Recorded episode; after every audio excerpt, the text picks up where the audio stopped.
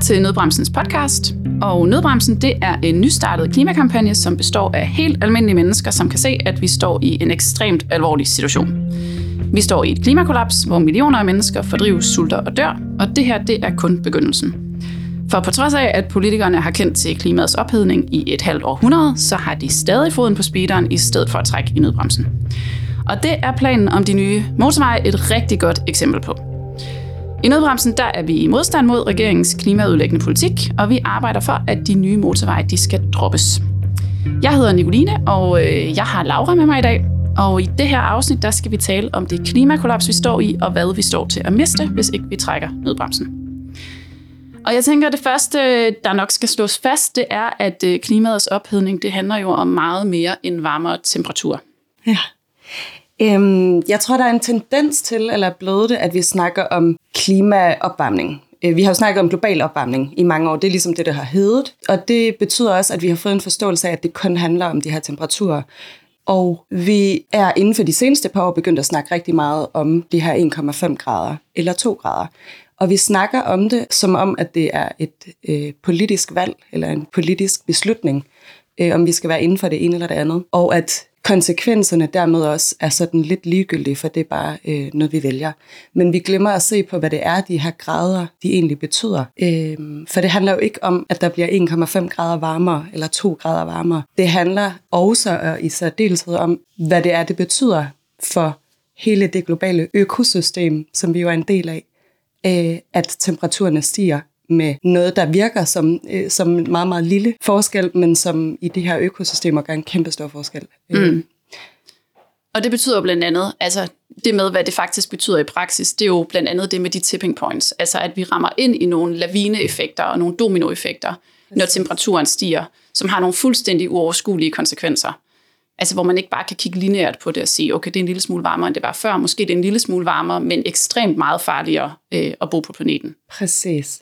Og man skal huske på, når man siger 1,5 grader eller 2 grader, så er det jo også globalt gennemsnitstemperatur. Det vil sige, i Danmark kan det godt være, at vi tænker, at det er der endda politikere, der har udtalt, at det kunne da være dejligt med lidt varmere sommer. Og det er jo i bedste fald meget ignorant at komme med sådan en udtalelse, og i værste fald meget, meget farligt, fordi det fuldstændig giver et forkert billede af, hvad det er, vi ser ind i. Fordi i Danmark kan det godt være, at 1,5 grader varmere sommer, det vil gøre relativt lidt. Men når man ser på gennemsnitstemperaturerne og de mest ekstreme temperaturudsving i lande og i regioner, som allerede er ramt af tørke, som allerede er ramt af hedebølger, så er det mange grader varmere i de her ekstreme situationer, og det er faktisk dødeligt og oftere, at de vil få de her ekstreme hedebølger, at de vil have længere tørkeperioder, at de vil have crop failures som resultat af de her... altså hvor afgrøderne simpelthen mislykkes, og præcis. Hvor man ikke længere kan dyrke fødevarer. Ja. Og hvis man ser på sådan, vi skal kunne dyrke mad for at kunne leve, det er sådan rimelig basic knowledge, så skal der jo ikke særlig mange sæsoner af mislykkede afgrøder til, før at hele vores globale fødevaresystem, det ramler sammen. Og det kommer af lange tørkeperioder efterfulgt af ekstremt store regnfald, eller lange perioder med meget voldsomme vandmængder, som ødelægger de her afgrøder. Så i virkeligheden er det sådan, det er en af de punkter, hvor man tænker, det er så skrøbeligt, som vi er. Men så er der jo alle de her tipping points, som du snakkede om, som de her temperaturstigninger er sat efter. Det er på en eller anden måde inden for de her varme stigninger, som vi ved, at her kan vi nogenlunde leve sikkert. Og det kan vi jo ikke engang, fordi med de temperaturstigninger, vi står med lige nu, er det allerede usikkert. Det er jo det, vi kan se. Klimakollapset er allerede i gang. Der er allerede meget mere ekstreme vejrforhold og klimakatastrofer. Men vi skal ligesom holde os inden for de her temperaturstigninger, fordi det, der ligger ud over det, er så farligt og så usikker grund for os, at vi ikke kan sige noget om, hvornår de her tipping points så bliver aktiveret.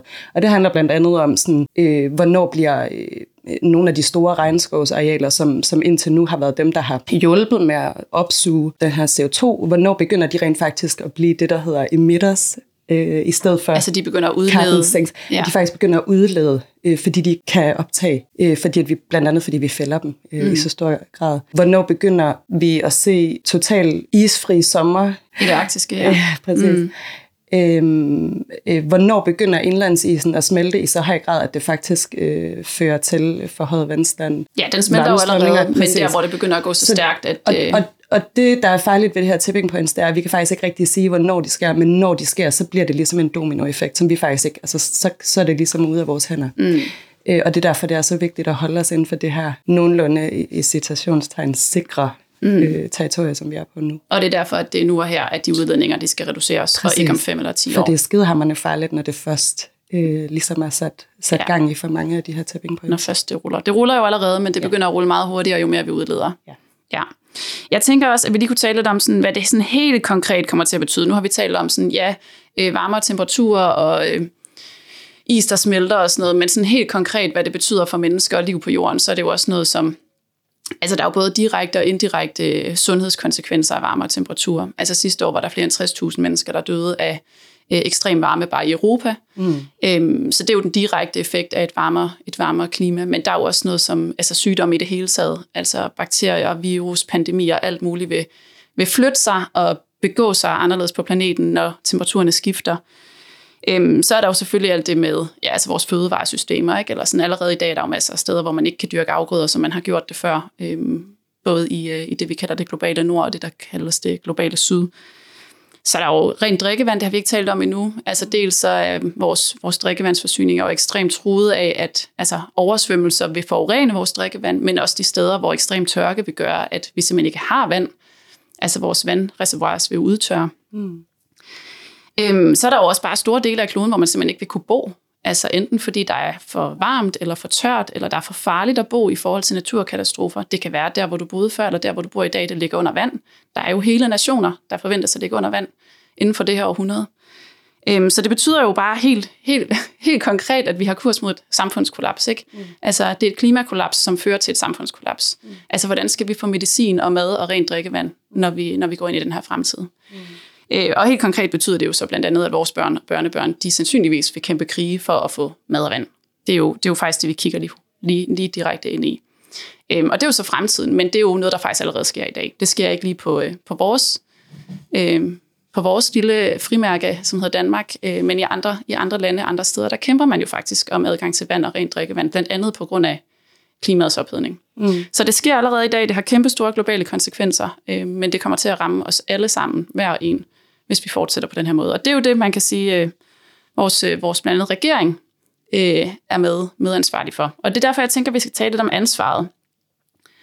Fordi nu sidder vi og taler om de her ting, og det er jo old news. Der er ikke noget nyt i det her. Nej. Det her, det er noget, de folkevalgte, de har vidst i årtier. Desværre, ja. Ja.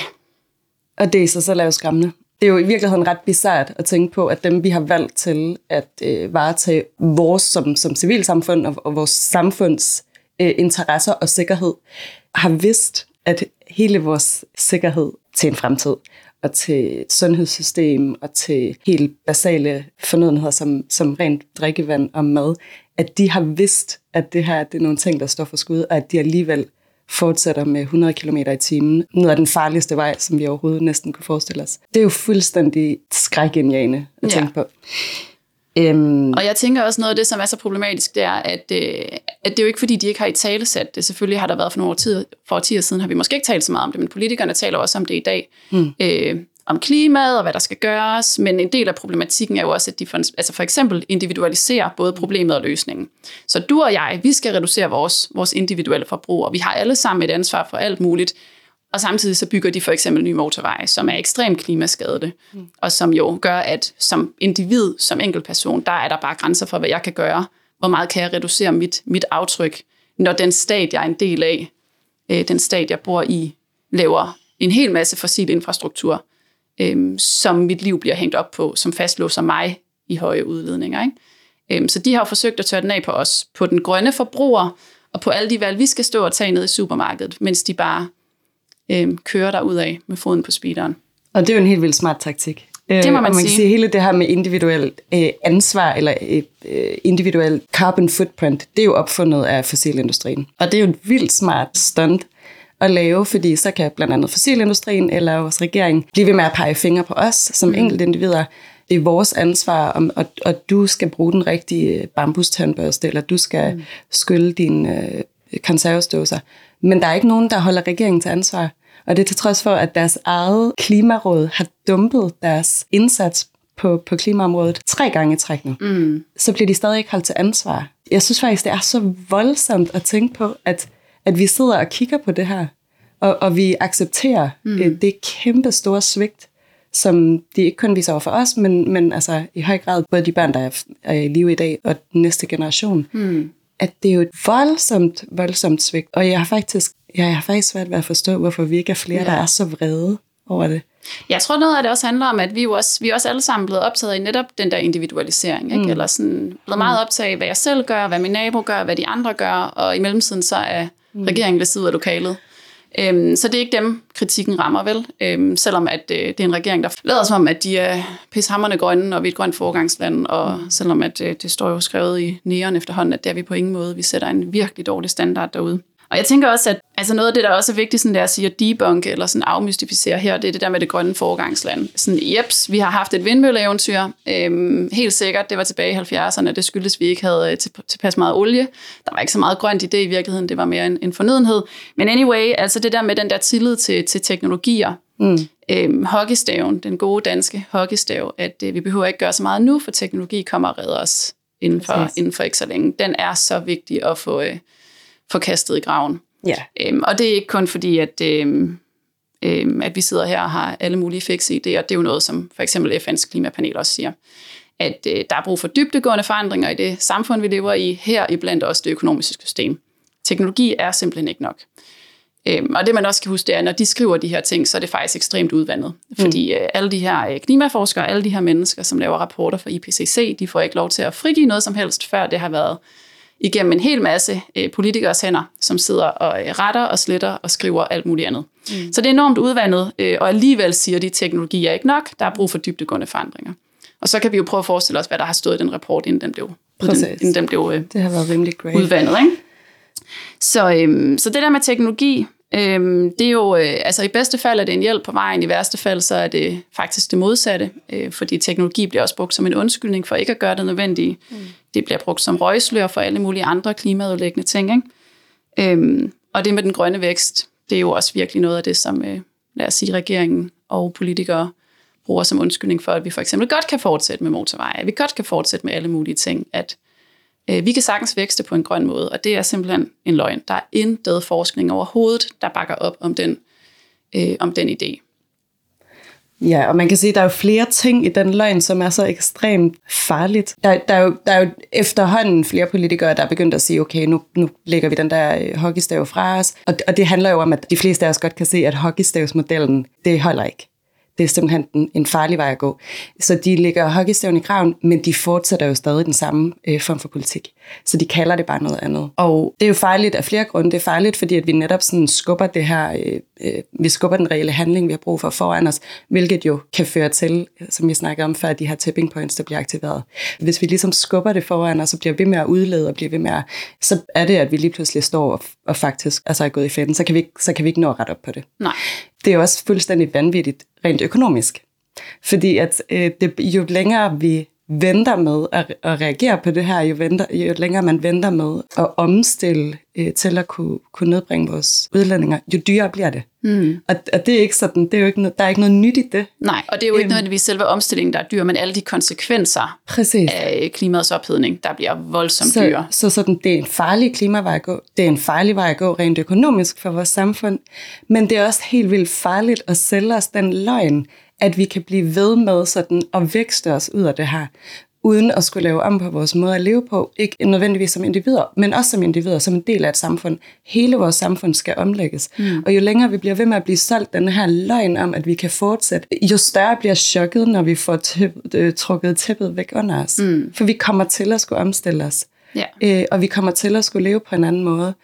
Og det kommer til at komme som et kæmpe chok for os, som samfund, både vores lille samfund, må man sige, nationalt og også globalt, at der lige pludselig bliver færre ressourcer, som vi skal deles om, at der lige pludselig bliver mindre plads, vi skal deles om, at vi ikke kan leve det her overflodsliv, som vi har gjort nu. Og det synes jeg faktisk er noget af det mest skræmmende. Hvordan kommer vi til at reagere på, når vi lige pludselig finder ud af, fordi at vi alle sammen kan mærke det og er i det, at det simpelthen er en løgn, vi er blevet fortalt så lang tid. ja, det er jo ikke et valg, om vi skal omstille samfundet radikalt. Altså enten gør vi det by design, eller så sker det by disaster. Det er ligesom det, vi står overfor. Så tænker jeg også, det der også er problematisk med grøn vækst, som jeg synes, vi skal nævne, det er, at lad os sige, at vi vækster og har en masse vindmøller, solceller, elbiler og alle mulige ting. Hvor kommer materialerne til de ting fra? De materialer, dem henter vi typisk i det, der bliver kaldt det globale syd. Så på mange måder så er grøn vækst grøn kolonialisering. Altså, vi henter de her materialer et sted, hvor vi ødelægger naturen, og hvor vi ødelægger levevilkårene for de mennesker og de andre arter, der lever der. Der er mennesker, der arbejder under slavelignende forhold for at få de sjældne mineraler, eller whatever, vi nu skal bruge til elbiler og til solceller. Alt imens vi sidder og klapper i hænderne heroppe og siger, hold kæft, hvor er vi grønne. Det her, det er vitterligt noget, der slår mennesker ihjel andre steder. Og det ødelægger natur, det ødelægger levesteder, og det udleder os. Det gør det bare ikke i Danmark, men det gør det de steder, hvor vi henter de materialer. Så grøn vækst er en kæmpe stor myte, og den bliver brugt som en undskyldning for at fortsætte. Og i virkeligheden så er vi bare kurs mod altså en verden, der er fuldstændig, som vi ikke kan forestille os det. Hvor vi hverken har vand eller mad, og hvor vi må kæmpe krige om lidt op vand og mad. Jeg tænker, det er tid til, at vi runder det her afsnit af, og altså det, vi har talt om, det er jo dels det kollaps, vi står i, som er et faktum. Klimaet er ved at kollapse. Vi har talt om, hvem der har ansvaret. Vi har talt om, at verdens regeringer, inklusive den danske grønne regering, har vist i årtier, hvad vi har kurs mod, og alligevel har de foden på speederen, i stedet for at trække i nødbremsen. Det, vi måske mangler at tale om, det er, hvad, lad os sige, helt almindelige menneskers rolle i det her er, eller kunne være. Hvad tænker du om det, Laura? Jeg tænker, at vi måske får sådan at lette lidt noget af det tunge ansvar, som kan blive lagt på os. Vi føler, at der er et ansvar, man kan tage, og der er ansvar, der kan blive pålagt. Og vi skal tage en hel masse ansvar. Men det er ikke rimeligt sådan at pålægge os og hinanden ansvar. Og jeg tror, noget af det, vi skal huske på, det er, at vi er blevet paralyseret af vores medier og vores politiske system omkring det her. Et, fordi at den måde, vi taler om hele det her klimakollaps på, har i mange år været at tale om global opvarmning og tale om en klimakrise nu, som indikerer, at det er noget, vi kommer ud af. Og det er det ikke. Det er et kollaps, vi står i, og det er noget, vi kommer til at leve med og under konsekvenserne af. Så det er sådan også at forstå, at der er ikke, fra politisk side, fra mediernes side også, er der ikke noget, der ligesom siger, at det her, det er så voldsomt, at nu skal I, nu er det en trussel. Men det er et klimakollaps, vi står i. Det er et økokollaps. Men vi er også blevet fortalt hele tiden, at vores eneste magt, eller vores eneste indflydelse som borger i et samfund, det er at stemme. Og det er ligesom det, vi skal holde os til. Og hvis man går rigtig voldsomt til værk, så kan man sætte sig ned og skrive et læserbrev, eller man kan male et skilt, og så kan man gå ind og stå foran Christiansborg, hvor beslutningerne bliver taget. Og vi glemmer lidt sådan rent historisk, at der er nærmest ikke nogen af de her sådan radikale lovændringer, som er sket, uden der har stået en civilbefolkning og presset på for det. Og som i nogle gange mange år er blevet ved med at presse på. Fordi der er jo ikke nogen, der sidder med magten, som bare overgiver den frivilligt. Og der er ikke nogen, altså det er sådan lidt, if it ain't broke, don't fix it. Og hvis det fungerer lige nu, som det politiske system er, og de politikker, vi har, hvorfor skal man så ændre det? Men mindre der er nogen, der bliver ved med at råbe højt om, det fungerer ikke. Og der kommer det jo så ind med, eller kommer til det ansvar, vi står med. Sådan, vi er så vigtig en del af et velfungerende demokrati, og vores stemme og vores ret til at tilkendegive, den er så vigtig, at hvis vi begynder at underkende det, og bare lader os paralysere, så er der bare nogen, der sidder med nogle interesser, som kører 100 km i timen. Og kører os ned af det forkerte spor, må man bare sige. Præcis, eller ud over en skrænt. Så vi er simpelthen nødt til at genfinde den her ekstremt vigtige del af et velfungerende demokrati, som er, at vi rent faktisk som civilsamfund og som borgere har noget at skulle have sagt, og faktisk også har pligt til, både over for os selv og hinanden, at gøre det. Det kan ikke nytte noget, at man skal sætte sig ned og skrive pænt i et brev, vil ikke godt være søde, eller være med at smadre vores fremtid. Det er faktisk ikke rigtig proportionelt længere. Nej.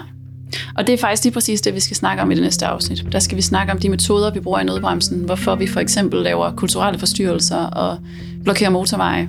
Hvorfor vi ikke bare skriver læserbreve og laver underskriftsindsamlinger. Så det var en god teaser til det næste afsnit. Yes. Hvis du, der lytter med, godt kunne tænke dig at være med i Nødbremsen, så har vi smidt et link ind nede i show notes, og der kan du også finde et link til vores hjemmeside, hvis du vil i kontakt med os eller læse mere. Og så håber vi ellers, du vil lytte med i det næste afsnit af vores podcast, hvor vi kommer til at tale om, ja, hvorfor vi gør, som vi gør.